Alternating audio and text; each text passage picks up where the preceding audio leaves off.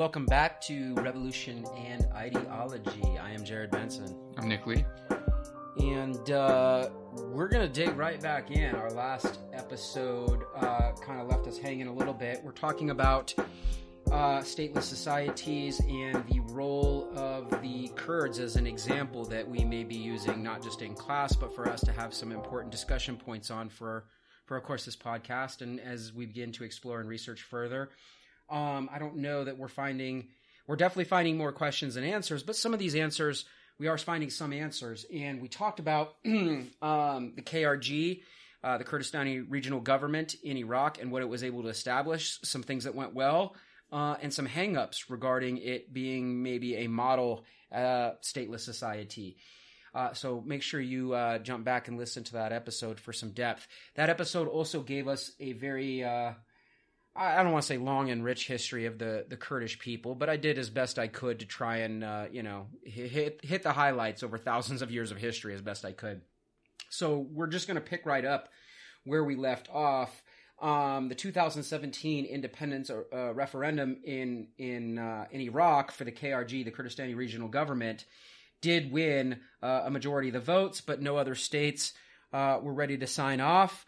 Uh, the leader at the time, uh, Masoud Barzani, ends up uh, stepping down from his presidency of the KRG, and right now the referendum uh, is on a freeze.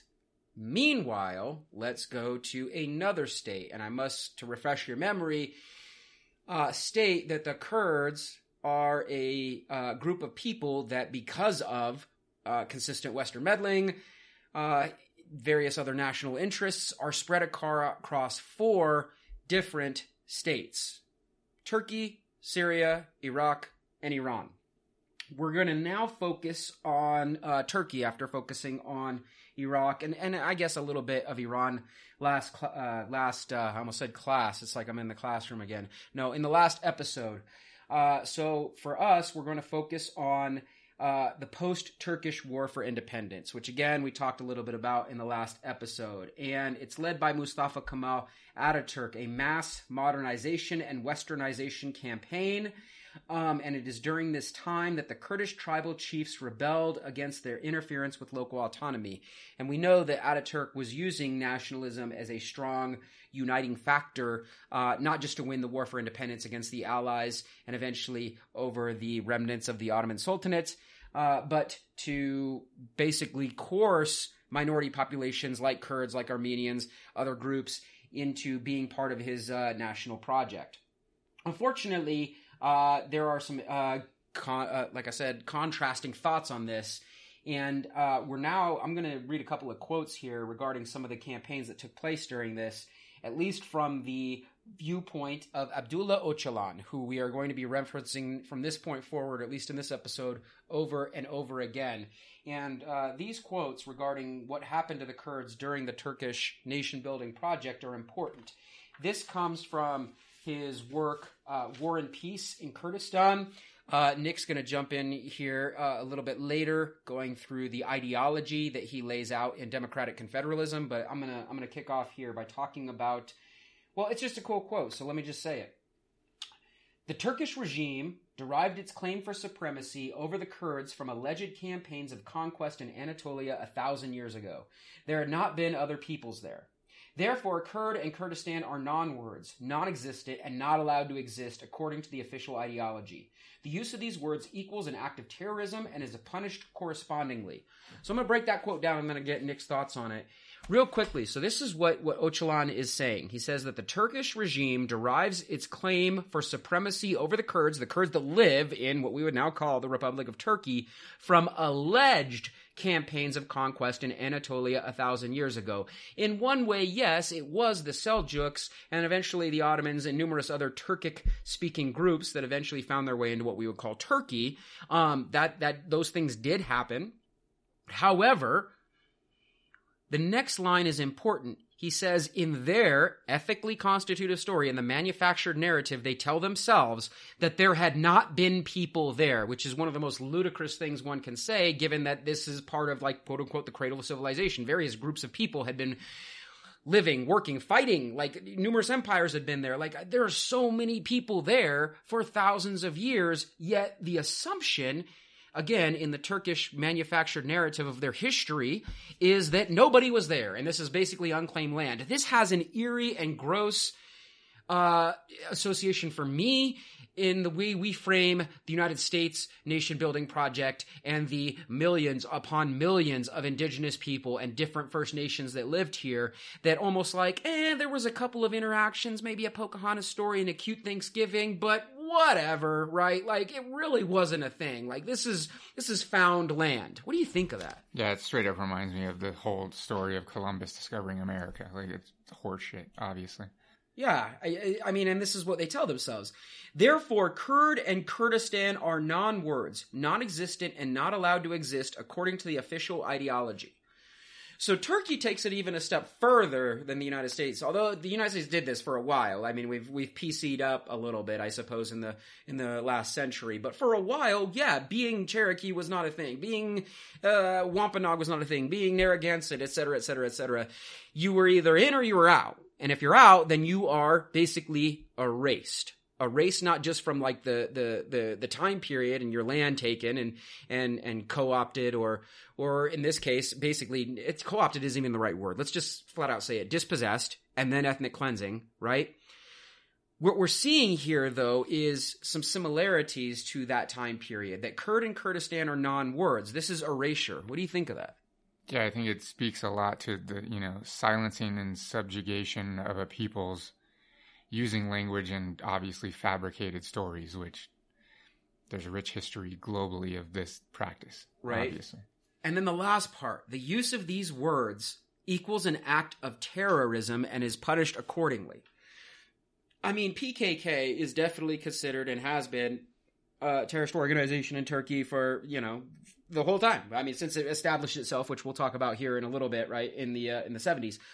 But regardless, this idea of, of a Kurdish ethnicity and nationalism and vie for autonomy, um, or, and maybe even in some cases more mild than that, not even autonomy, just recognition of, under the state as an ethnic minority, like these things equate to terrorism. When I was doing research for this entire uh, Kurdish project we're working on here for both the podcast and the class, I mean, I, I jumped on YouTube because we like to use videos uh, in our classroom to kind of, you know, whatever, break up the monotony and provide, you know, visual visual stimulation. When you type in PKK or Kurd or any of those things in the various search engines, YouTubes, etc., the overwhelming amount of videos are produced by Turkish television or the Turkish government, and the use of terrorism is is or the use of the word terrorism or terrorist is I, I, so much. It's so much. Uh, even, even in most recent, like suicide bombing attacks in, in, in, in Turkey that were performed not by the Kurds, but by ISIS, they actually usually lead the story talking about the Kurds. So it makes it very difficult for the average uh, Turkish audience or Turkish citizen to actually firmly break away. The suicide attack was by ISIS, but they're talking about Kurds. If you're only listening to this in passing or watching this in passing, you actually make those associations yourself. Even though the Kurds are fighting ISIS. Right. Yeah. yeah. well, they, they are. They are fighting the ISIS. We already talked about the Peshmergas and what they were able to accomplish in the last episode. We're going to talk obviously about PKK today and what they've been able to accomplish against ISIS. But still, like that's. I mean, it's ridiculous. Uh, it, it's it's way out there. All right. Assimilation also took place, and this is what he says. He says. This is Öcalan again. Without the unifying element of language, the uniting, quali- the uniting quality of collective ideas also disappears. Without this common basis, the collective ties within the ethnic group break up and become lost. Consequently, the hef- hegemonic language and culture gain ground in the conquered ethnic and language environment. This is important uh, because one of the things that became banned in Turkey was the teaching of Kurdish. Again, this is something that that that we can relate to here, right? Like the boarding schools that, uh, after, of course, the ethnic cleansing campaigns, children, uh, indigenous children were taken to boarding schools. And of course, we know only taught in English and punished uh, to sometimes the most serious degree for ever using their own uh, native tongue. What do you think of that? um, he goes on to say further, and this makes the equation for me to what we've seen here even even more uh, uh, paramount. He says this happens even faster when the native language is not a literary language like Kurdish. That makes it even more effective. Why do you think he says that? I mean, yeah, like he says, it's just easier to erase the language and along with it the group of people. It's just and then by supporting the written language, and this ties into some of the stuff you talk about uh, in our ideologies and isms class regarding like the positivist mindset, like leaving behind these remnants and manufacturing knowledge and these types of things, these written languages they provide all that, right? And we've talked about it in prior episodes about statecraft and things along those lines. How even, like I said, writing in and of itself is an act of power, a power, and in this case meant an oppression, oppression of those that do not get on board. Now, for the new Republic of Turkey, one of the interesting things they did is they, of course, Turkish at one point in time was also not a written language, but let's, I guess, not pay attention to that. It, of course, event, uh, over time under the Ottoman rule, adopt, adopted an Arabic script. One of the things that that Ataturk do, does and his administration does is they moved from the Arabic script, so basically everyone almost became illiterate o- overnight and adopted a Latin script for Turkish, which is interesting. It's super interesting that they did that. Um, and then mass education campaigns were sent out to Turkify people by learning this new Latin script for the language they already spoke. But Kurds were not allowed not to be part of this. Native language education, and this is the words of Öcalan again, native language education was banned. The hegemonic languages became the only languages that were allowed in the education system, and thus the only languages used to teach the achievements of modernity. So basically in Turkey, they're basically, and this is different than Iraq, right? They're being erased in all capacities of society. It's not just, hey, we don't want to give you your space and we're going to infiltrate your, your, your, your economy, try and change the way you are, coerce you into participating in the state you're going to do, you're either you're either on board completely and we're willing to quote unquote turkify yourself or you're erased which is ridiculous um this took place, of course, under Ataturk. His the succeeding leader, uh, Ismet Inonu, relaxed control during this time, um, and eventually, the Democratic Party, uh, that again after the death of Ataturk, did restore some autonomy in the 1950s to and again, this is in uh, the extreme uh, eastern uh, area of Turkey. Uh, in, I guess I've lost my train of thought. They established a little bit more autonomy in the eastern section of Turkey, the eastern uh, uh, area of Turkey in the 1950s they still attempted more subtle and soft forms of Turkification, and they became more problematic. One of the things that many of the Kurds um, in eastern Turkey had a huge problem with was compulsory military service for the Turkish regime. Now we know that's actually different. We read in the last episode some of the demands from the Kurds in Iraq, and some of them said they would, like one of the demands is we will serve in the Iraqi military if we're allowed to perform our service in the Kurdistani region. This the measures here are that many Kurds in Turkey didn't want to serve in the Turkish military at all. So it's interesting. They remain an unrecognized minority and they were victimized by government policies that denied their very existence, which is reflected in what o- was talking about. Um, one of the sources that we used in the in the history section, uh, Entasar, basically argued, and this is a quote from him, that they were, and he was writing in the '60s, mountain Turks who have forgotten their native language. That's how they were identified. So they're not Kurds; they're mountain Turks, which is a complete obfuscation or bastardization of their entire history. The Kurds were in the region before the Turks, right? We know the Turks migrate in the 9th, 10th, 11th, and 12th centuries. The Kurds had been there since the Aryan migration, what was that, 1500 BCE? At least. But that's what they're teaching here. This is how you control a narrative in nation building projects. Um, all right, the Turkish Workers' Party was the first was the first with parliamentary representation that eventually took up the Turkish cause in 1970 as we're kind of fast forwarding through some of this stuff. Um, it must also be said, though, during this time in the 1970s, the Turkish left was militantly suppressed by the government.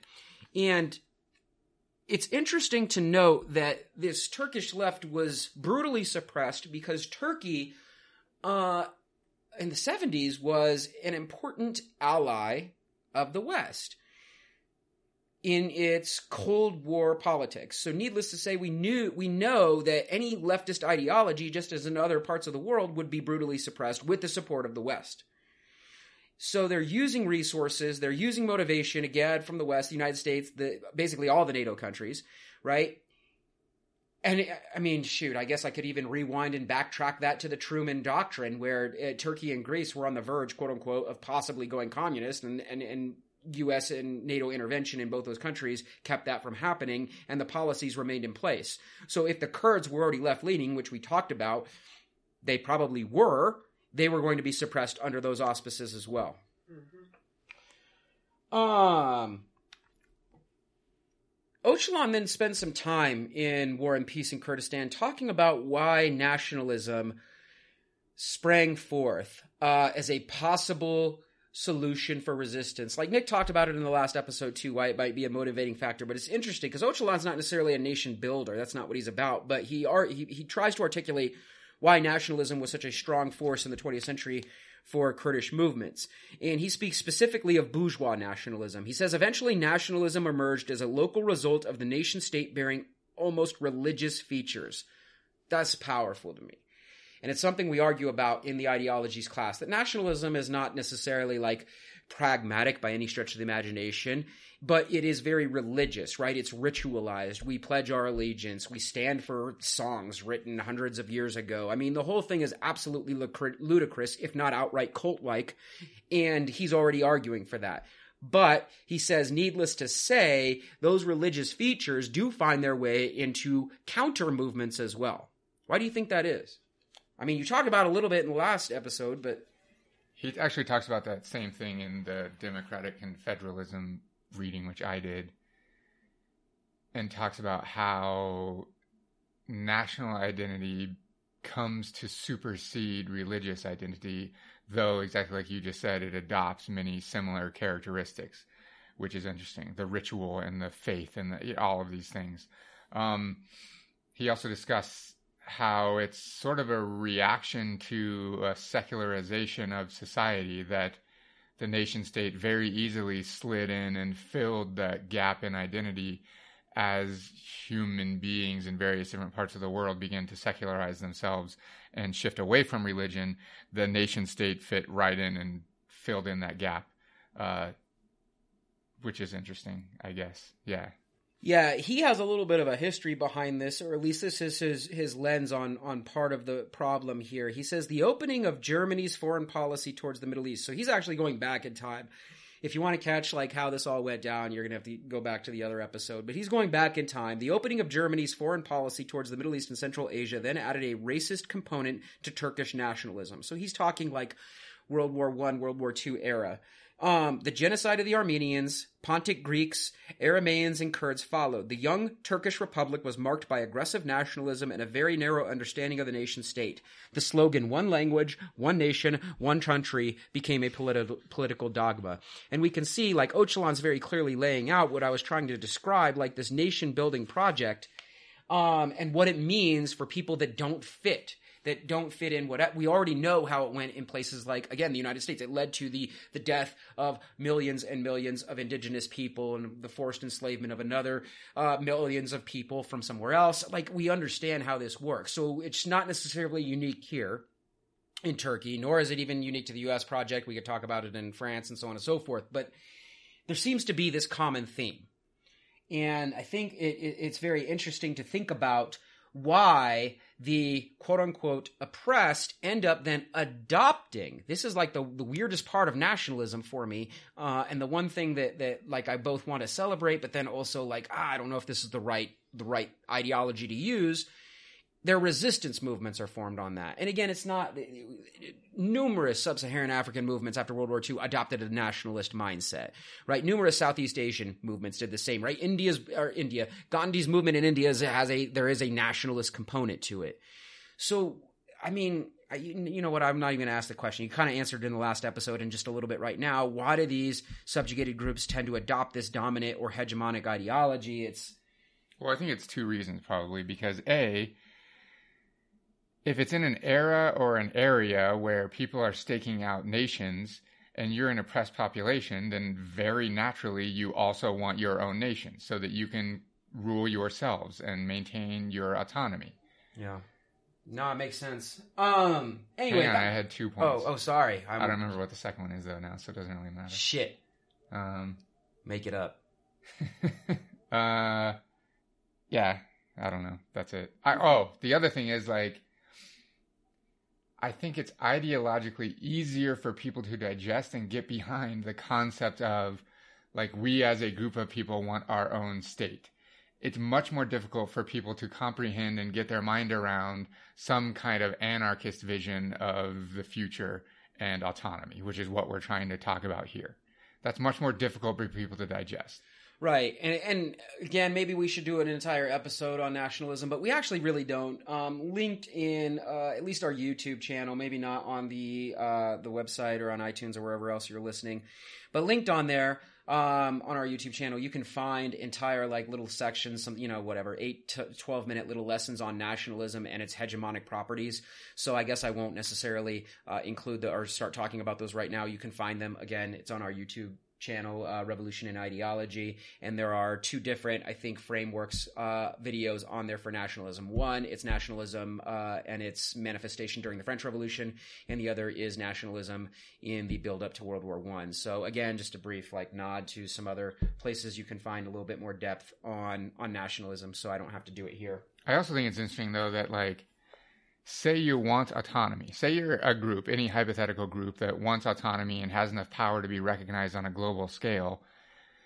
Even your colonizers and your oppressors of all kinds would push you to some type of desire of nationhood oh yeah because they can easily manage that. It's much more difficult for them to manage some kind of anarchist sounding or seeming autonomy. They have no idea how to deal with that. It's Yeah. much more ambiguous. Well, because they themselves, probably like our listeners, probably like us, can't even imagine a world now without nation states. And again, this idea of nation state is a couple of centuries old. Humans have been around for 350,000 years. Why did we decide upon this? Like, we can't even ima- we can't look at a map without seeing like borders and so on.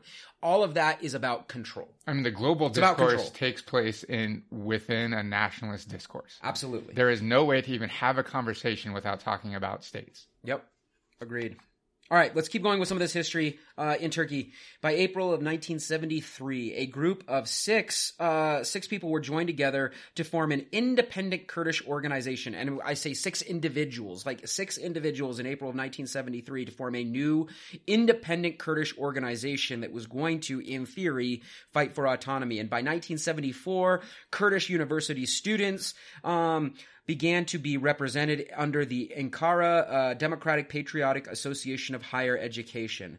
So in April of, of 1973, you have an organization forming. It's it's it's. I don't want to go full boat like this is the the, the origins of, of PKK, but it plays a role.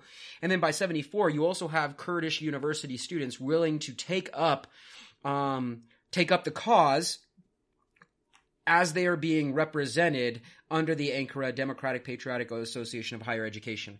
The reason that's important is again, education is to now quote. Uh, uh, a very gross document called the crisis of democracy is the most important value producing uh, entity uh, in a society right and if you can get Kurdish language, Kurdish stories, folk folklore, like we talked about in the last episode, back into the education system, um, you are now trying to stop the erasure of this group of people. So that's it's they're important measures. There was a demand and a, a demand for the recognition of Kurdish culture and language. These students then expanded their movement and began to involve themselves with other leftist parties in Turkey, not spe- not specifically related to the Kurdish question, just leftist parties, which, like I said, are being suppressed under the Cold War, uh, Cold War auspices of, uh, of, of NATO um, and the Turkish government. Originally, these groups, and Öcalan talks about it, aimed for a Kurdish Marxist republic out of Kurdistani Turkey, Iran, Iraq, and Syria. So basically, there is a goal here to unite all the fragmented Kurdish people in those four different states in a Kurdish Marxist republic. Now, Nick already kind of uh, uh, hinted at why a, a Marxist Leninist republic might be appealing to uh, to oppressed peoples, um, and specifically for Iraqi Kurdistan in our last episode. But I want a recap if there's any new thoughts on this. Again, why this this this uh I don't, I don't want to use attachment uh, of the of the Marxist um, ideal as a possible solution to this type of marginalization because the marginalization that Marx is talking about, especially, is, class based. We already know that. Like, like we don't have to even have to dig into that. But why this type of oppression? Well, I think if you are a group of people living nowadays in the type of circumstances that the Kurds are living in in this region of the world, there are basically two options for your quote unquote liberation. You can fully accept and submit to industrialization and global capitalism, or you can adopt a Marxist mindset. And very clearly, they have zero desire to become global capitalists. And probably, like, I want to give them credit, realize that that's not going to lead to their liberation. Absolutely. Like, it's obviously not. It doesn't lead to anyone's liberation. Spoiler alert. Like, that's not a thing. So you're basically left with the most popular liberatory ideology of the past centuries, the Marxist ideology. I mean, that's basically what you're left with. And it's very, very appealing, obviously. Right. In Iraq, we know that there was some influence because of the Republic of Mahabad and it's it's being propped up by the Soviet Union. So there's definitely a, even a more of a close connection there. And we must, you know, definitely see there's going to be some connections here as as news uh, travels around around this region relatively easily. Anyway, well, and you already talked about how the Kurds in Iraq tried their hand at global capitalism and it failed miserably. Oh yeah, the Infitah Infitah yeah. style opening. Uh, and that was recently. That was late '90s, right? Like under the uh, KRG, right? So yeah. Okay. I mean, their lifestyle d- doesn't lend itself to anything other than some kind of Marxist liberation. Just, they're not industrial capitalists. That's not a thing. On November 27th of 1978, as we kind of move forward in our story, uh, officially founded was the Partia Karkeren Kurdistani. And again, excuse my pronunciation. Um, but essentially that is the PKK, roughly translating as the Kurdistani Workers' Party, right? The PKK is founded in 1978 near Diyarbakir, near Diyarbakir 22 leaders took part in its inaugural meeting to set up a more to set up more professional structures for this new uh, Kurdish Marxist movement. They immediately clashed with Turkish security forces, armed tribesmen of the Kurdish aristocracy, and rival political groups. So the PKK is founded in 78, and I want to kind of like emphasize this. There are 22 leaders that take part in this meeting from all different parts of the region. One of the things they decide to do, though, is obviously they're going to clash with Turkish security forces. Those are the oppressors. This is the one that, that, that is interesting, and I want your commentary on. They also decide they are going to clash with armed tribesmen of their own aristocracy. Hmm. What do you think of that? I mean, I think if you're after after liberation from oppression, you have to fight oppression on all fronts. So why do you think there even is a Kurdish aristocracy? What do we see oftentimes in these colonial projects? There's oftentimes co-optation by the oppressing power that yeah, they're, they're always... put in power by the colonizers. Perfect. I think that's one of those things that we see, and it kind of reveals that there is even a little bit of fracturing within like the Kurdish communities. Um, and by September 12th of 1980, or by, I should say, on September 12th of 1980, there is an opportunity that is presented. A uh, Turkish historians or Middle Eastern historians will know this is a very famous Turkish military coup uh, coup. I can't believe I just said that coup that makes matters even worse um, for the Kurds. It presents an opportunity. We know that when there was transitions in power in Iraq, as we learned in the last episode, that the Kurds there were able to kind of seize the moment, although it didn't always work out for them. Here, this opportunity actually makes matters worse. Why would a Turkish military coup be worse than like the Ramadan revolution in Iraq for an oppressed group? Well, because in Iraq specifically, they could fight against the party that was oppressing them. Here, I mean, I'm looking at a map right now on my computer screen yeah. of the region. It's not as they're fighting four different regions, so they can't just target all of their forces to the Turkish government and try to eke out something for themselves. That would be too much of a focusing of their efforts, I would assume. And the military crackdown that takes place with a military coup because it becomes a military state, right? Like that's that's what happens with the with the military coup uh, that takes place in in Ankara. Um, the, all PKK cadre, cadres uh, that remained in Turkey were rounded up and imprisoned. Right? It became like that. That was the solution, which in some ways was even harsher than prior regimes. Right? Immediately imprisoned. So the fighter's choice at this moment in time, like if you're a PKK fighter, your choice at this moment in time in 1980 and, and throughout the early 80s was either uh, leave, flee, and enter into an exile organization or form a modern national liberation movement. Like those are your two real choices.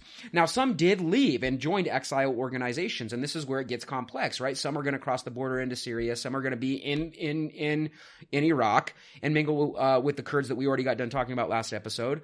Uh, very uh, well, and this is also coinciding with the Iran Iraq war that we talked about last episode as well, which has destabilized the region and making some of this. Dare I say a region at war is an easy place to live? It is not. That would be a, an asinine statement. But the destabilization does facilitate people moving from border to border. Like, it does help in that regard, at least to a small degree. Um, they establish, they eventually decide to establish the first training camps, the military training camps, because the PKK is going to be militant. First training camps in 1982 in all four states. That was the goal to try and establish training camps in all four states. Um, and then all camps eventually find themselves over, and, and fast forwarding quite a bit here, end up in Iraq in 1998. That's interesting if we think about it, given that we also know that the PKK and Peshmergas and other groups do have somewhat of a rivalry. So the fact that they were all in Iraq, uh, at least briefly, at least the training camps were there, says that uh, maybe because of common cause, they were willing to put aside differences. I mean, again, the theories are are somewhat suspect, but it's what we have. By 98 in Iraq, they had a fully functioning enclave in the Qandil Mountains um, they had storage facilities, they had uh, reconnaissance centers, they had communication centers, and the arm resistance uh, begins. Uh, I fast forwarded in '98, I guess, just so I could get both of these things out here. The camps start in '82, but they eventually all come together in '98. But I'm going to go back in time now. The armed resistance of the PKK begins with attacks specifically on military facilities in Eruh uh, and Şemdinli in uh, August of 1984 eventual military tactics and guerrilla warfare once uh, begin to start once Abdullah Öcalan rises to prominence in the PKK. So I'm going to pause here for a second because it was kind of a mouthful and I kind of want to recap here. The PKK is formed in 78. A Turkish military coup takes place in, in 1980 and it makes life even worse on the PKK. Many of them exile, many of them form modern liberation movements. They establish training camps all the way back in 82 in four states. Eventually, they all end up in Iraq, uh, which I'll skip again for now. But then they, their first targets are military facilities in 1984. So it seems like the strategy is pretty obvious, but why attack these military facilities to begin with? Because other movements that are often accused of the T word, as we've already talked about in this episode, wouldn't necessarily strike the military targets. They would be doing the, they would be striking public targets or cultural targets to make the biggest biggest waves. But this this actually kind of flies in the in the face of maybe being accused of terrorism. They see this as a military campaign. What do you think? Yeah, I mean that's a solid military tactic. I agree. Yeah. Yeah. Again, a true terrorist organization would do something whatever spectacular in a in a market or something along those lines. But I mean, like yeah, attacking. Yeah, you nailed it. Attacking a public market is an ideological warfare, right? You're getting on the news, you're etc. Attacking military targets is a military tactic. That's military warfare. Mm. Um, and then Abdul, uh, Abdullah Öcalan, as I just mentioned, who we've already read read a little bit from his thoughts on this, he rises to prominence during these uh, guerrilla warfare during the guerrilla warfare campaigns of the 1980s.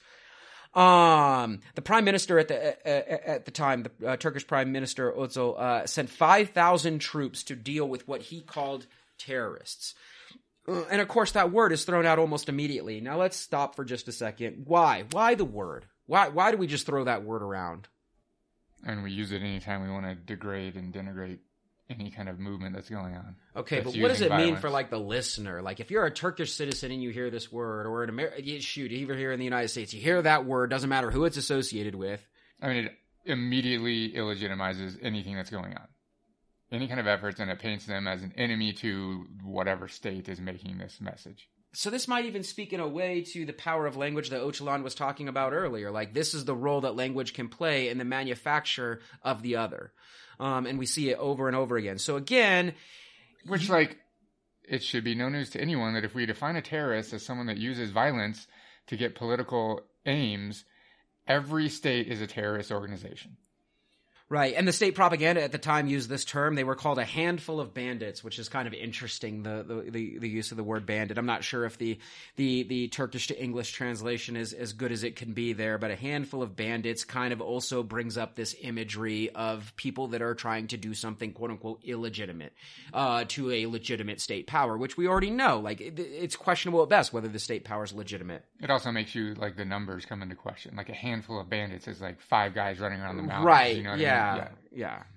Uh, by the 1990s, the statements by uh, Prime Minister Özal and eventually President uh, Demirel indicated that they might recognize the Kurdish identity to ease tensions. So, the basically to kind of recap, the 80s are basically just guerrilla warfare against Turkish security forces or Turkish military targets.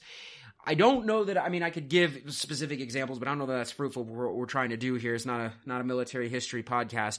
Um, but basically, this guerrilla warfare and protracted guerrilla warfare is very important. Now we can uh, we can cite uh, uh, uh, Ernesto Che Guevara and his thoughts on guerrilla warfare and its effects, which I may or may not. I actually don't know if Öcalan ever even quotes him or cites him, but I would have to imagine at some point it had some sort of influence again in Marxist organization at that time.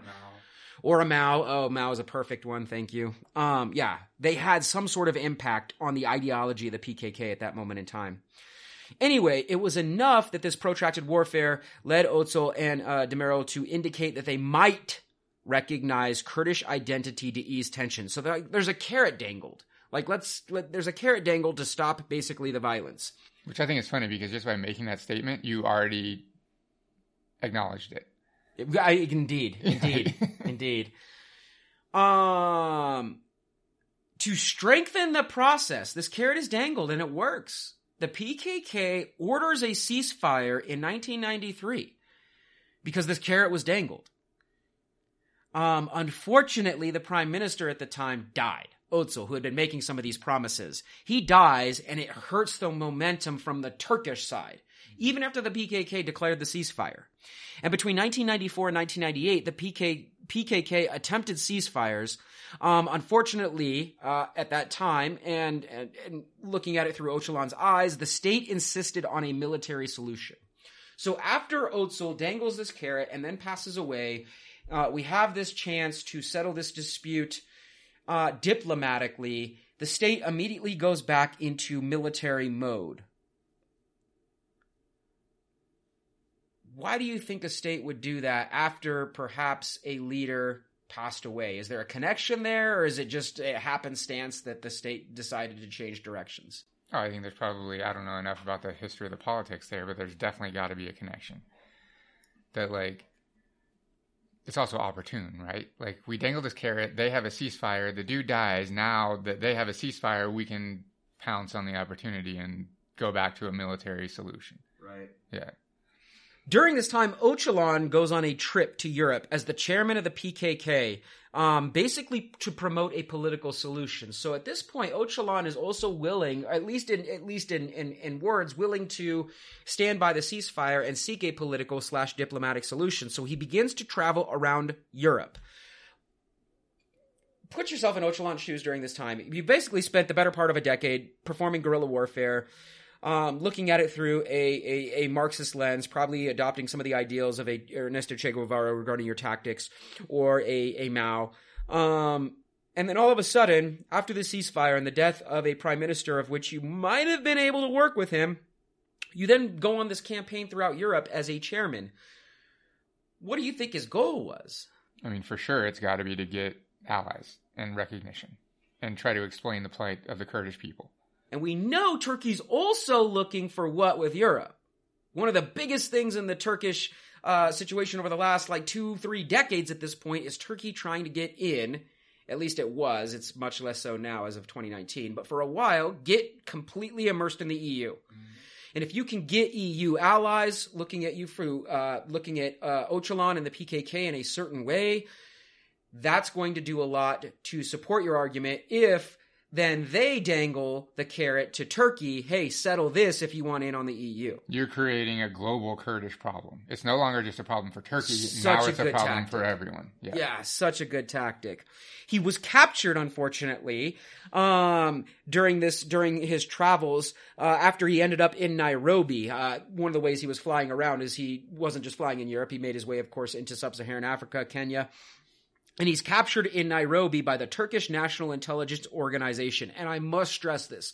Turkish National Intelligence Organization, and this is from Öcalan's perspective, had the help of the United States CIA.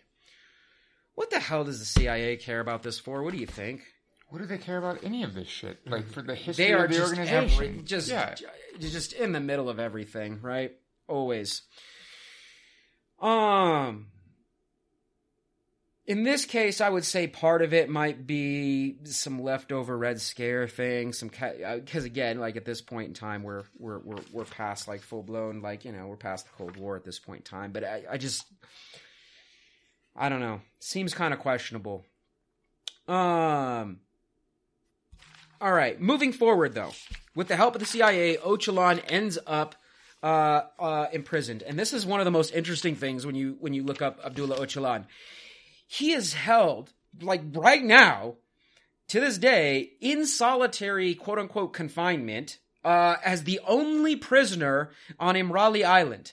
Uh, Imrali Island in the Sea of Marmara. So, like, he has his own island. Like, that's how dangerous the Turkish state thinks Öcalan is in terms of his ideas, his charisma, his ability to lead. And he has 1,000 Turkish military guards on that island with him. Although I did read recently, like Did I, it I don't know how recent it was. Yeah, they Since actually did this re- shipped more prisoners out to the island, so he's not by Okay. himself anymore. So I need an update on my on my on my research notes here.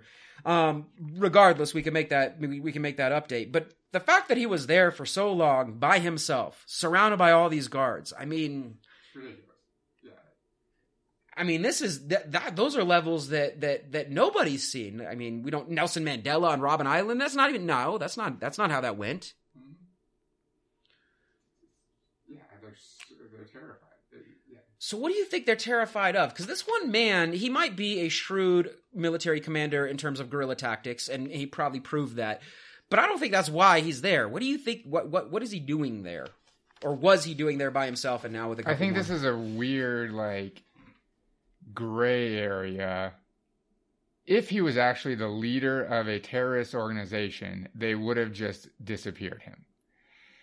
If he was the leader of a quote unquote legitimate separatist movement somewhere, then they would have either not been able to imprison him or they would have imprisoned him with other people in some other less secure location.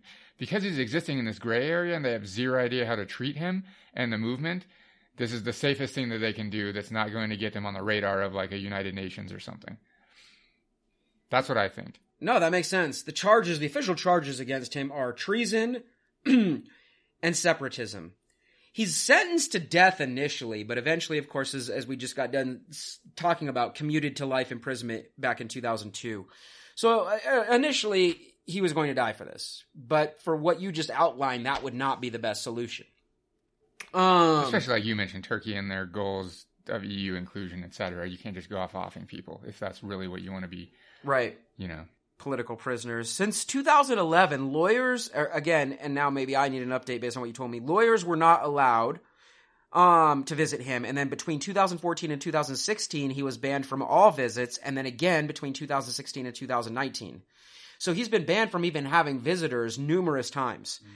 He's uh, engaged in constant hunger strikes, and not he.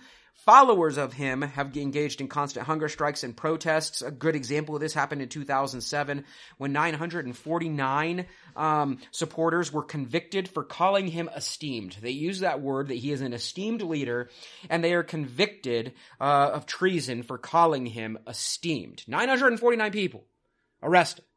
How did did they all write a book together or something? I, How did I just get? that that's they're they're at a protest. Oh god. yeah, okay. that's yeah.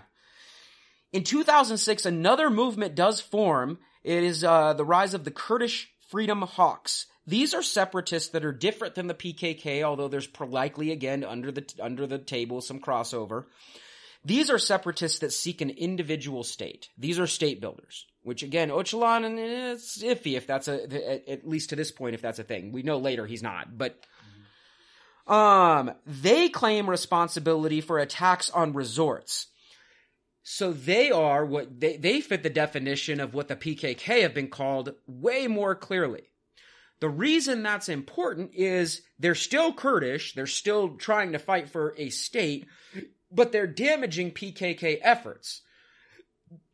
Because again, the average Turkish Turkish population and then of course Westerners that might be watching this are going to associate the two. Yeah, they, don't they don't know the difference. So also during this time, and the imprisonment is wildly important. In fact, we're going to spend a little bit of time on the imprisonment of Öcalan. The change in ideology this is what happens while Öcalan is in prison. And again, how much of this is is is reaching the, the, the masses that that are looking to him as esteemed or whatever? I mean, a decent amount. Like I said, we could jump online and find all of these documents. So basically, I'm willing to bet anybody could. Translated to English. Right. Here's the thing. I'm going to put it in his words about this transition again, and this is when he, at least, and perhaps the movement itself, maybe listening to him, move away from that more traditional Marxist Leninism regarding liberation and begin to seek something different. And so I'm going to read directly from him. He says, Doubtless my abduction was a heavy blow for the PKK. It was nonetheless not the reason for the ideological and political cut. The PKK had been conceived as a party with a state-like hierarchical structure similar to other parties. Such a structure, however, causes a dialectic contradiction to the principles of democracy, freedom, and equality, a contradiction in principle concerning all parties whatsoever, their philosophy. Think, comment on that because you're going to give us here democratic confederalism in depth in a minute, but this is even before that. So, what do you think? I mean, philosophically, that's super legit. Whether or not we can argue, we can debate forever whether it's effective for like a revolutionary movement, but philosophically, like that is sound. You can't have a hierarchical, very rigid hierarchical organization if the goal for, if your goal for society is something that is non-hierarchical. I mean, that's just, that's, that, yeah, it's good.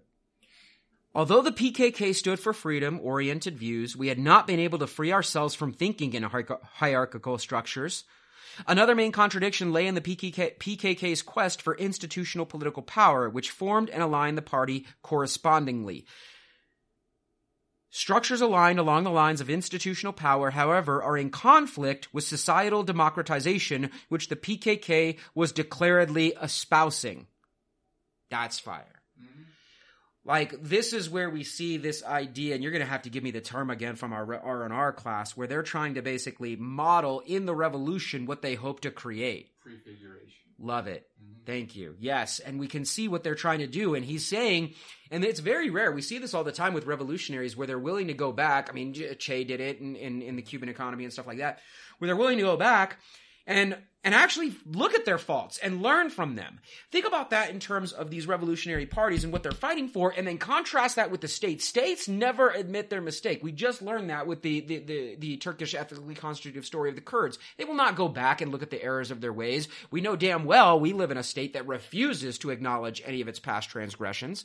And even when it does, it does so only in the least the, the, most toothless way possible. Like, ah, here's a cute little month to celebrate some oppressed peoples. Ah, whatever. Like, I mean, it is. It's it's a it's a fucking joke. As minimally as possible. Yeah. Absolutely.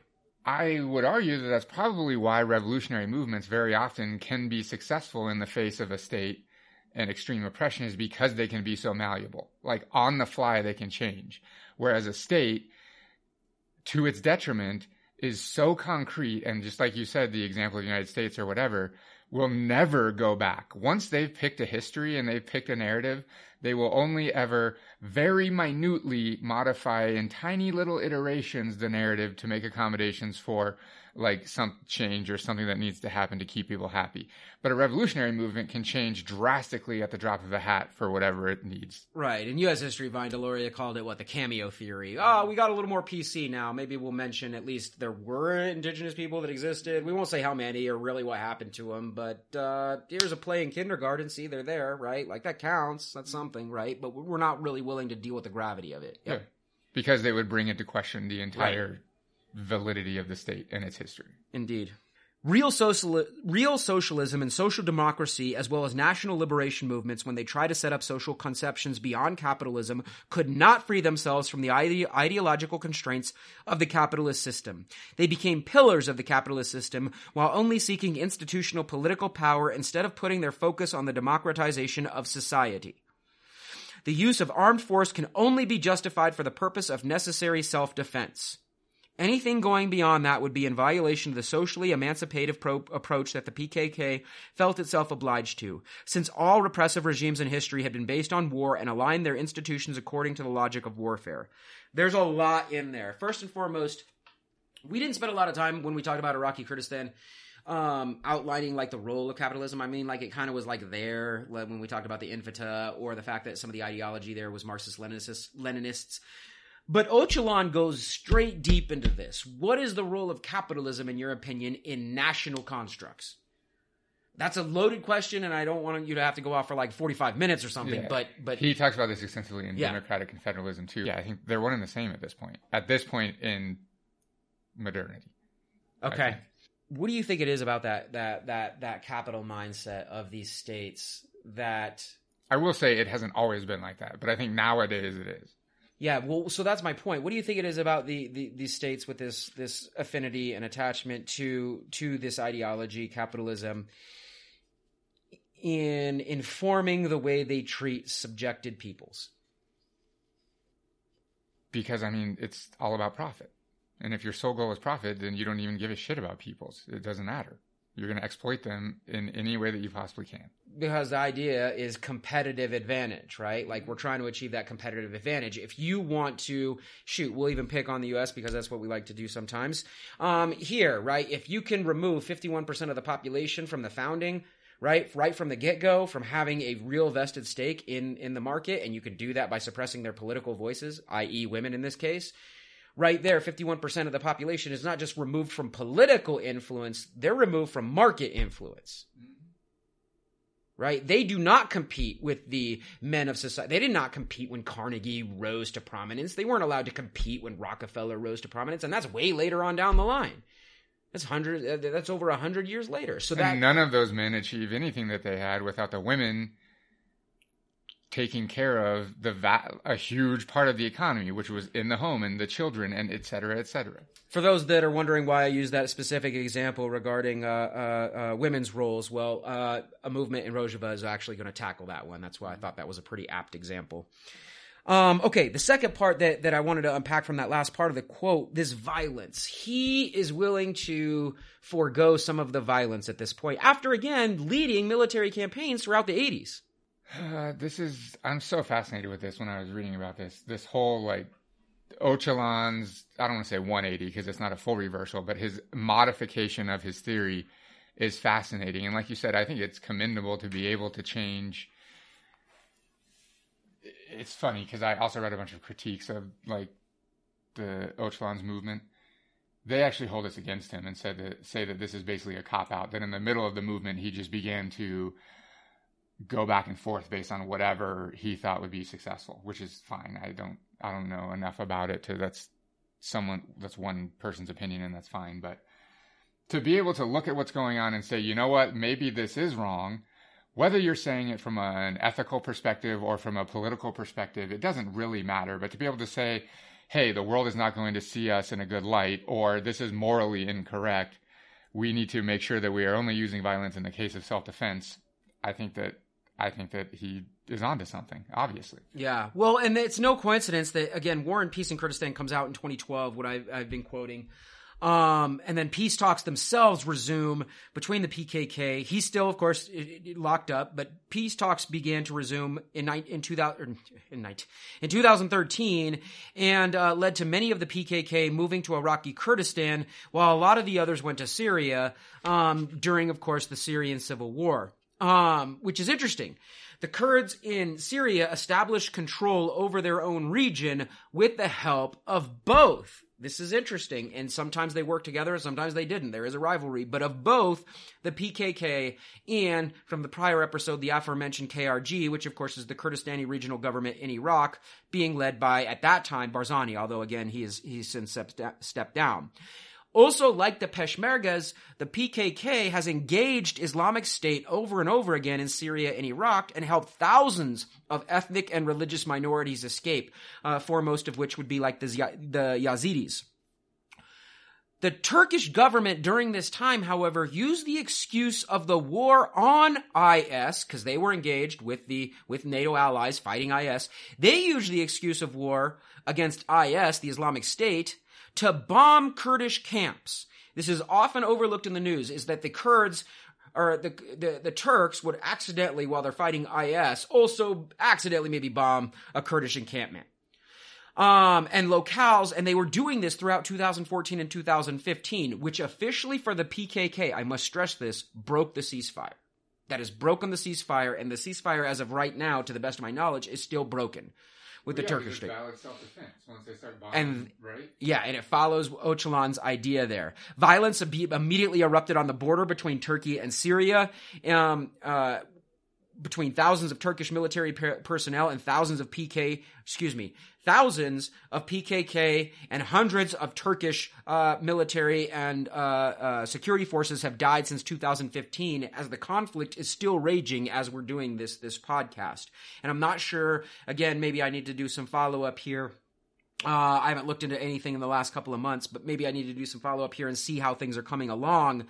But it's important to understand like the ideology behind this. That's what we wanted to focus on because the PKK for us, and it shows kind of where our our sympathies lie in this this regard. Are the PKK and what they were able to eventually establish in Rojava um, is more along the lines of uh, both myself and Nick's bias of what we see working in the crafting of a stateless society than what was established by the KRG in Iraq. It's not that we want to denigrate again what happened in in Iraq. It was wildly oppressive again amidst so much turmoil, numerous regime changes, chemical warfare, et cetera, et cetera, et cetera.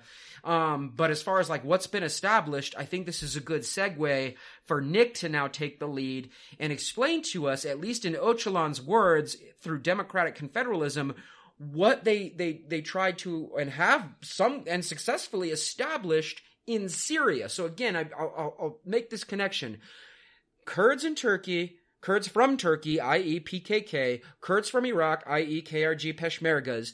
Made their way into Syria during the civil war, seeing another opportunity at, at, at a fractured state to help the Kurds there establish autonomy. That's where we're kind of leaving off. Now I want to focus heavily ideologically on what the PKK is bringing to the table. And that's where Öcalan comes in with his more uh, in depth work uh, called Democratic Confederalism. I mean, I have my own notes on it, but I think at this point it's better to bring the sociologist in and have him kind of outline this. So, just like you discussed, they're coming from a Marxist perspective, a state, basically state socialism um, that's where they start their efforts. That's the ideology that informs them. Like you said, Öcalan gets imprisoned, and the story goes that while he's in prison, he starts to read Murray Bookchin. Um, we actually did a whole episode, a few episodes back, on communalism, um, which is Bookchin's idea that it's not really anarchist and it's not socialist. It's a different thing, which we debated in the that episode. So go check that episode out uh, if you want some more on communalism. But Öcalan starts reading Bookchin's work.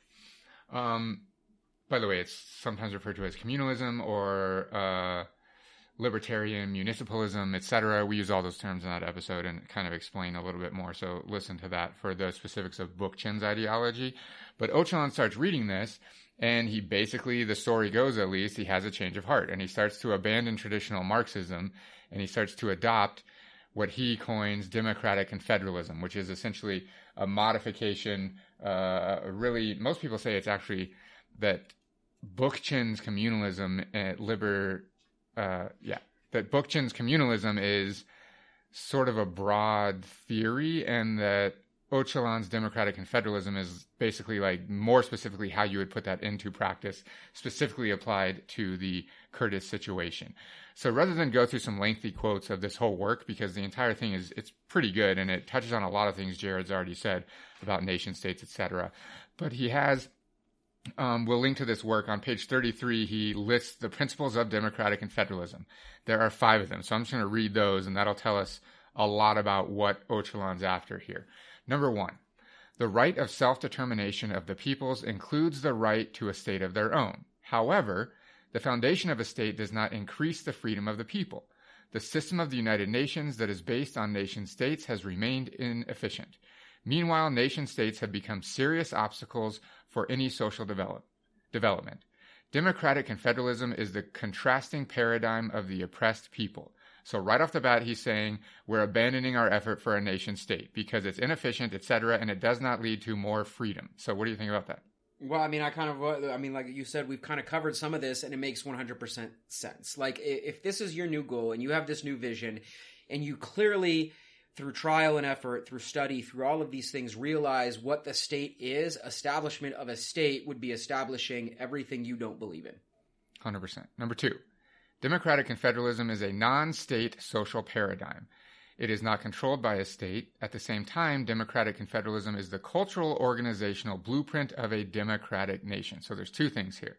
It is a non state social paradigm. And as I just discussed super briefly a few minutes ago, that is so key because it's so hard for us now to have a discourse that does not involve the formation or the deconstruction or the modification of a state.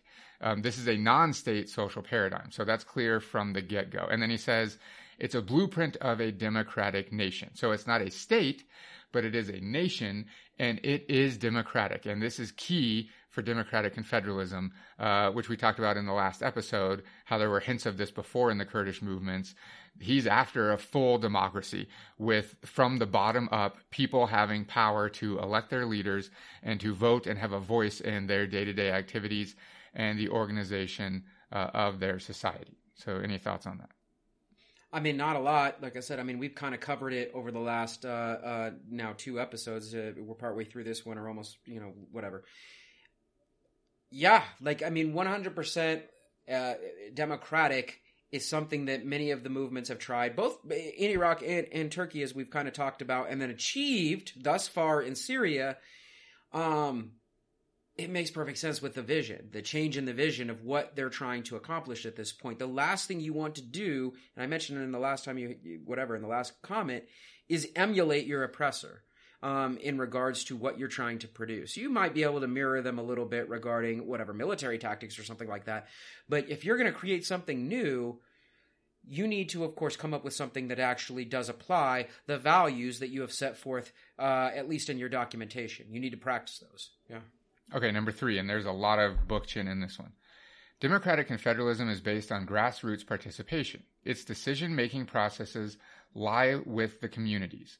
Higher levels only serve the coordination and implementation of the will of the communities that send their delegates to the General Assemblies.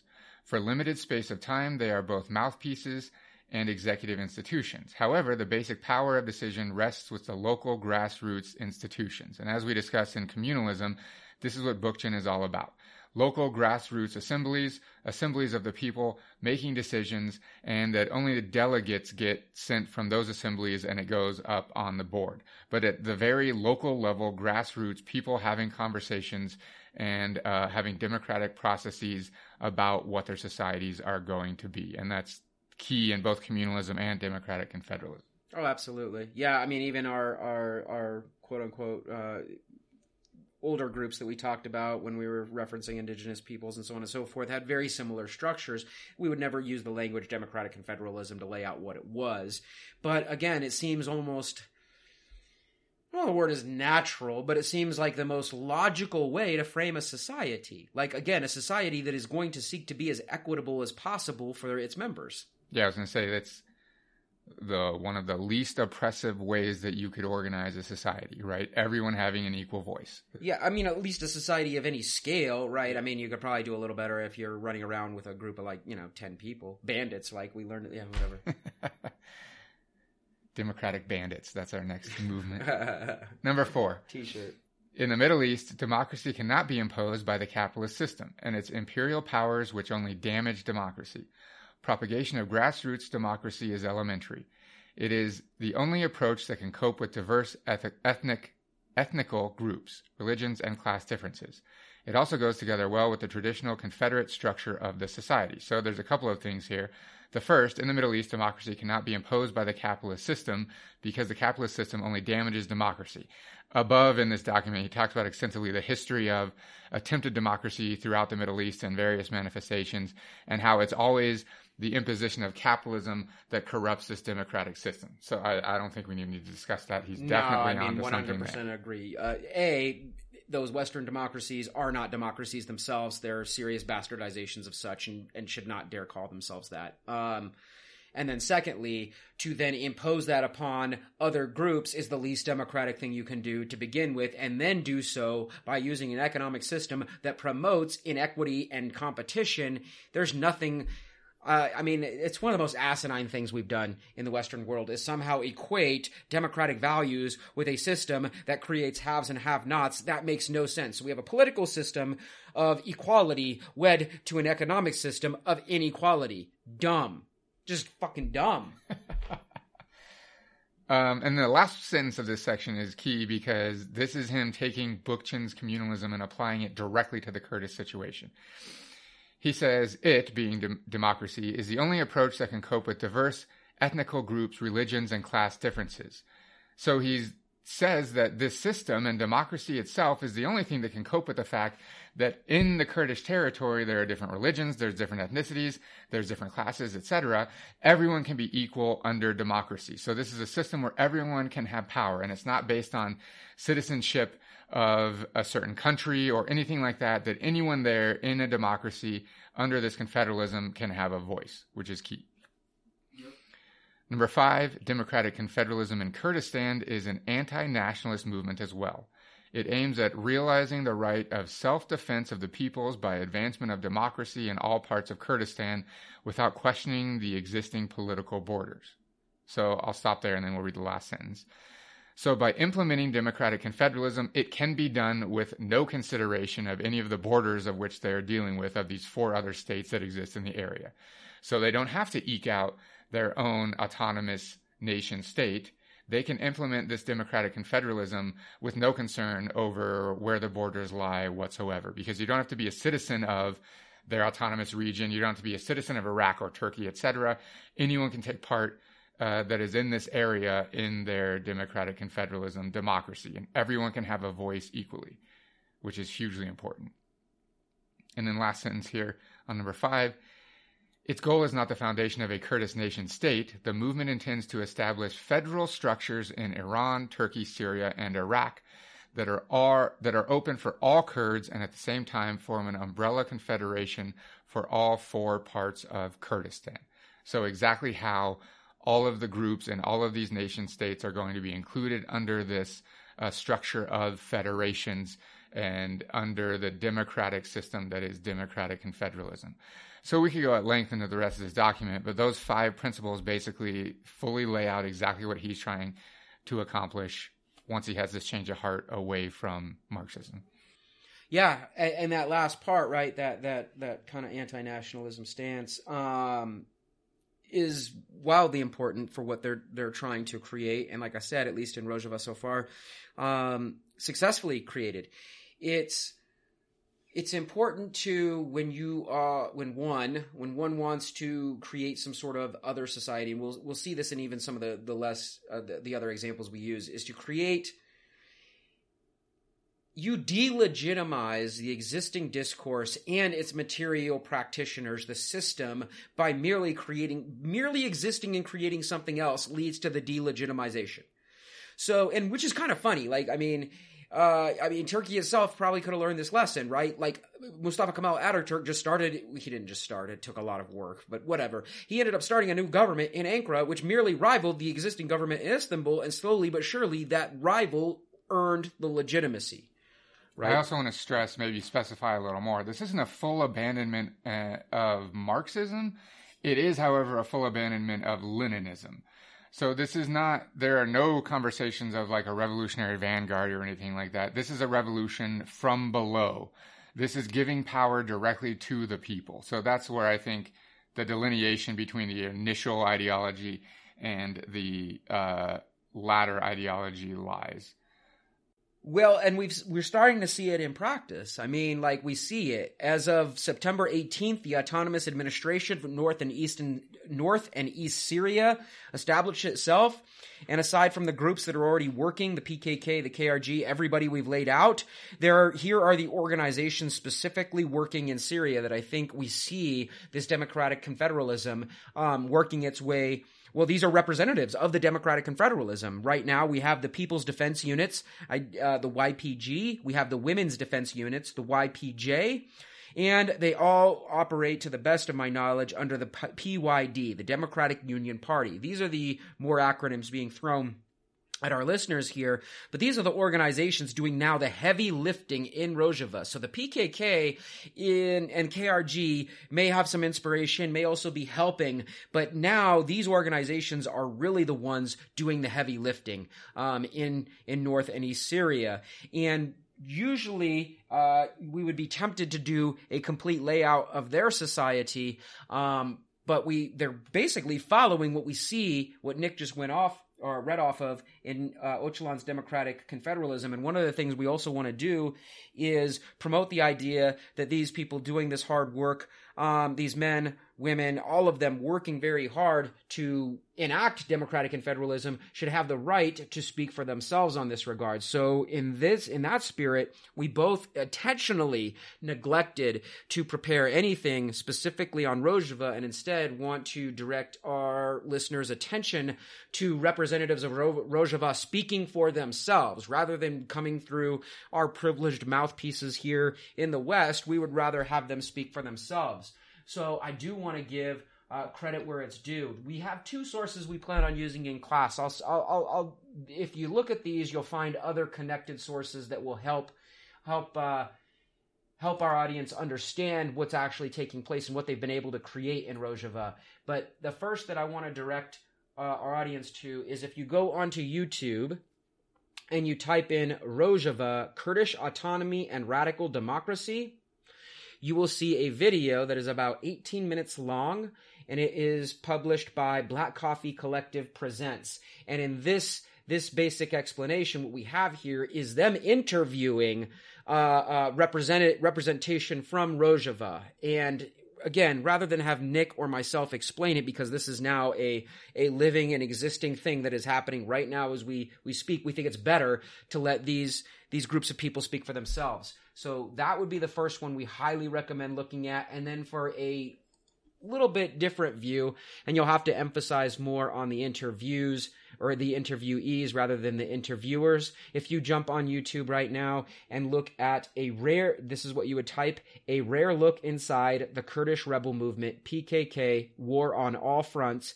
It will also, uh, that one's a little bit older, 2015 on that one, but it shows what the PKK was able to do, again, through their eyes, um, what they were able to accomplish when they entered into Syria and establishing um, a zone for Rojava to to basically rise to prominence. And if you go to our website, we'll embed both of those videos, the YouTube videos, on our website in the show notes for this episode too, so you can find them directly there. I also want to mention, while those are the five principles for Öcalan's democratic confederalism, he has basically four pillars that they are trying to attack and to construct anew in their society. Uh, the first one is it's anti-capitalistic, obviously for reasons that we just listed. The second one is a huge emphasis on self-determination and democracy, which we emphasized. A third one, which is key, is it is anti-patriarchal. And I cannot stress that enough. And he goes in extensively to what that means for the movement and fully why it is required in this document and basically says that the oppressive capitalism and the oppressive patriarchy cannot be separated um, one from the other, that both of them must be attacked at the same time. And very clearly, if we look at the surrounding states, um, Iraq, Syria, Turkey, etc., that poses a problem. Um, this emphasis on equality of women uh, an anti-patriarchal organization, um, and we see examples. You'll probably see in the videos of women Kurdish fighters um, have equality uh, in the military, etc. Also, interestingly, something I was reading the other day that the I don't know how well this is working out in real life, but at least theoretically, all political positions in this democratic confederalism, uh, there is full equality between men and women. Each position is occupied by a man and a woman, uh, which I think is super interesting. And then the last pillar is social equal, uh, ecology, which comes from straight out of Bookchin, um, an emphasis on treating the natural environment with respect um, and the end of exploitation of natural resources uh, and the killing of the natural world obviously, which is key. Um, so those are key points in this in Öcalan's democratic confederalism that the Kurds are fighting for in the region. Yeah, I mean specific to the to the to the video sources that we recommend. And again, once you jump on here, you're to see. I mean, you our audience knows how YouTube works. Clearly, you're to see a whole bunch of like related sources on the side, so you can continue your exploration on your own. But again, to to, to kind of corroborate what Nick was saying, um, the the first video, Rojava, Kurdish autonomy and radical democracy, is an exclusive interview with uh, Elif, who is a Kurdish student union. Uh, uh, who is part of the Kurdish Student Union in the UK. Um, and she has, again, so many uh, important things to say regarding what life is like on the ground, the goals, and then how they're being implemented. And then, of course, the exclusive, and the, the other one's actually kind of funny. It's, it's from France 24 English. But regardless, the other video is super good because the interviews basically reflect what Nick was just saying. They'll interview, of course, the men in uh, positions of power, but then emphasize the women's position of power, right? These women that are, are, are working in the and fighting for the YPJ and the roles that they're playing, I think cannot be overlooked. So I'm glad that Nick kind of caught caught on to that um, at the end and was able to to to orient your direct your orient your attention that way. I do also want to say it's kind of interesting reading about democratic confederalism because democracy is celebrated so much in the West but we don't understand that we actually don't have democracy. So we read this and we're like, well, yeah, this doesn't sound that revolutionary. Like it, they want a democracy. But just imagine even in the United States, if you tried to do this, that would be considered radical. If you just said, hey, you know what, even just at your local level, which is what Bookchin was all about, like at the city level, just going, you know, actually, I don't want to support the city council. I don't want representative system. We're going to implement fully democratic confederalism, where we're going to have local assemblies and the delegates from those assemblies are going to represent the views of the people directly uh, in the council. Just try to implement that and imagine how revolutionary that would be and the kind of backlash that you would face just at your local city in the United States trying to implement that. Now imagine trying to do that in Kurdistan and how revolutionary that is. Uh, it's incredible, I think yeah, like I said, I mean, I can't even think of anything else to say. I would prefer to to to let these representatives uh, speak for themselves. That's why I'm gonna just direct the audience that way. Yeah, so I think we'll stop our voices there. Uh, go out, like Jared said, we don't want to speak for them. That's not what we're about. They can speak for themselves. Uh, much more of an idea of what's going on, on the ground level than we have. Um, so we'll stop there. Go out and digest those sources to see what real life is like in Rojava now. Um, you can get these show notes at revolutionandideology.com. We're on Twitter at Rev and Ideology. Uh, we are on iTunes now, so if you have iTunes, go on, uh, subscribe to us there, and leave us a rating and a review. That'll help us climb in the ratings. If you want to reach out to us, you can do that at hello at revolutionandideology.com. Uh, until next time, I'm Nick Lee. And I'm Jared Benson. See ya.